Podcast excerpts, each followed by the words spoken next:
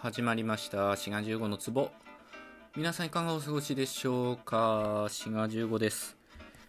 お便りいただいてるんでまずそれをご紹介しようと思います。1通目匿名の方からいただきました。えー、にっこり笑ってる顔文字いただきました。ギフトと一緒にいただきました。ありがとうございます、えー、2通目も匿名の方です。1年半おめでとうございます。ということでギフトと一緒にいただきました。ありがとうございます。8月16日に番組開始1年半っていうことでまあそれをね、えー、お祝いしてくださってるっていうことでどうもありがとうございます。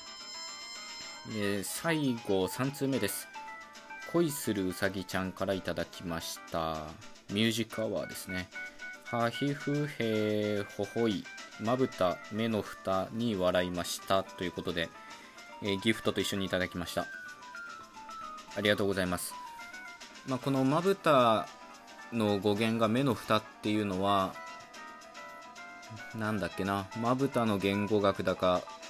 まぶたから始める言語学だかそういったタイトルのトークがあるんですね。で僕の中では割と気合を入れて撮ったトークなのでまだ聞いてない方はぜひそちらを聞いていただけたらと思うしもしこのトークがね、えー、僕の番組で初めて聞くものだっていう方もそちらから聞いていただけるとありがたいです。ラジオトークだったら僕の番組の一番上にピン止めしてるので、まあ、すぐ聞けるようになってるので、えー、ぜひよろしくお願いします。ということで、えー、いただいたお便りご紹介いたしました。ありがとうございます、まあ、お便りは随時募集してますしまあこうやってね感想とかね励ましのお便りいただけるのが何より励みになりますのではい。どうもありがとうございます。あとはねトークにリアクションをしてくださる方まあラジオトークで聞いてくださってる方はですけど、まあ、リアクションをしてくださってる方もいつもありがとうございます。収録配信にね力を入れてるものとしてはリアクションボタンをね押していただけるっていうのがまあ何よりも嬉しいことだと思います。まあ他のトーカーさんもそうだと思います。まあこれはね僕のトークに限らずですけどぜひね収録トークを聞いたらリアクションボタンをねその既読が既読じゃないのか記帳代わりに押していただけると、まあ、みんな喜ぶんじゃないかなと思います。というか僕はもうそうするようにしてます。どんなトークでも初めて聞くトークでも、まあ、聞いたらねリアクションボタンは押すようにしてるので、まあ、皆さんもぜひやってください。話は全然変わりますけど今年は阪神タイガースがすごい調子がいいんですよね。今この収録を撮ってる時点では、まあ、セ・リーグで1位ということになってます。ぜひねこのままリーグ優勝に向けて頑張ってほしいですけどえー、っと何年ぶりになるんだっけ？16年ぶりでいいのかな？2005年に最後リーグ優勝だったので多分16年ぶりだと思うんですよね。で2003年にもリーグ優勝してて、まあ、その時のことはまだ子供でしたけど僕は。覚えてて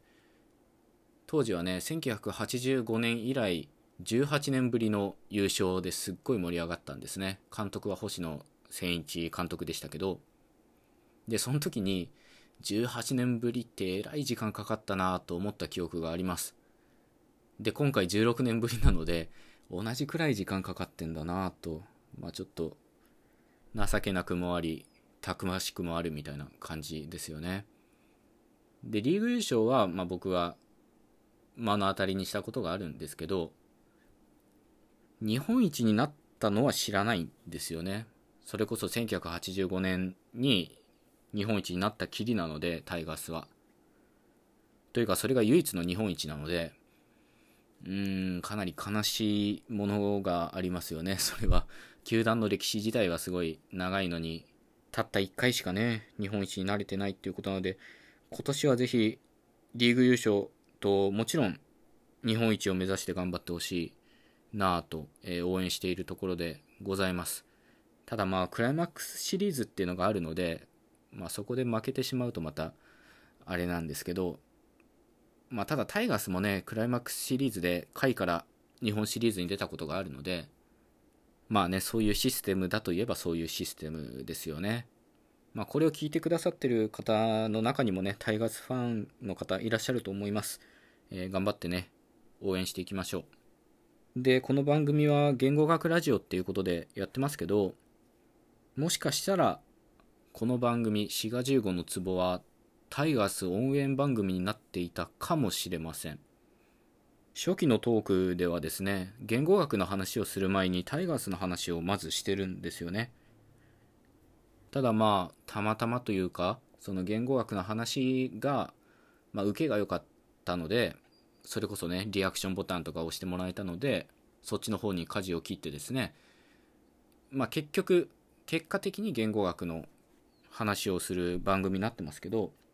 まあもともと言語学の話しようと思ってこの番組を始めたわけではないので、タイガース応援番組になってたっていうのは大いにあり得たんですよね。ただ、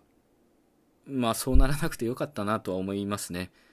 それはこの先タイガースファンじゃなくなるとか、話すネタがなくなったらどうしようとか、まあそういうことではなくてですね、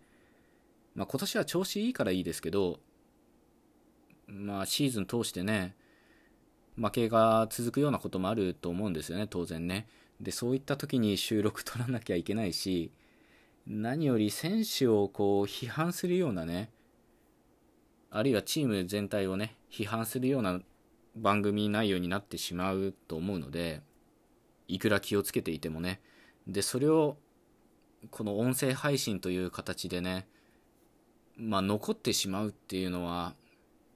多分自分の中で耐えきれないと思うので、まあこれはタイガースに限ったことじゃないですけど、人とか、あるいは組織とかね、まあ何でもいいですけど、そういう愚痴とか悪口をこういう音声という形で残ってしまうっていうのは、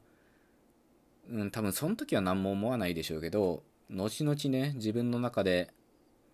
すごいどんどん大きくなっていくものだと思うので、まあやんなくてよかったなと思います。ただ、えー、タイガースは応援しています。まあ、イライラすることもありますけど、それはわざわざね、こうやって音声に載せなくていいんじゃないかなって思います。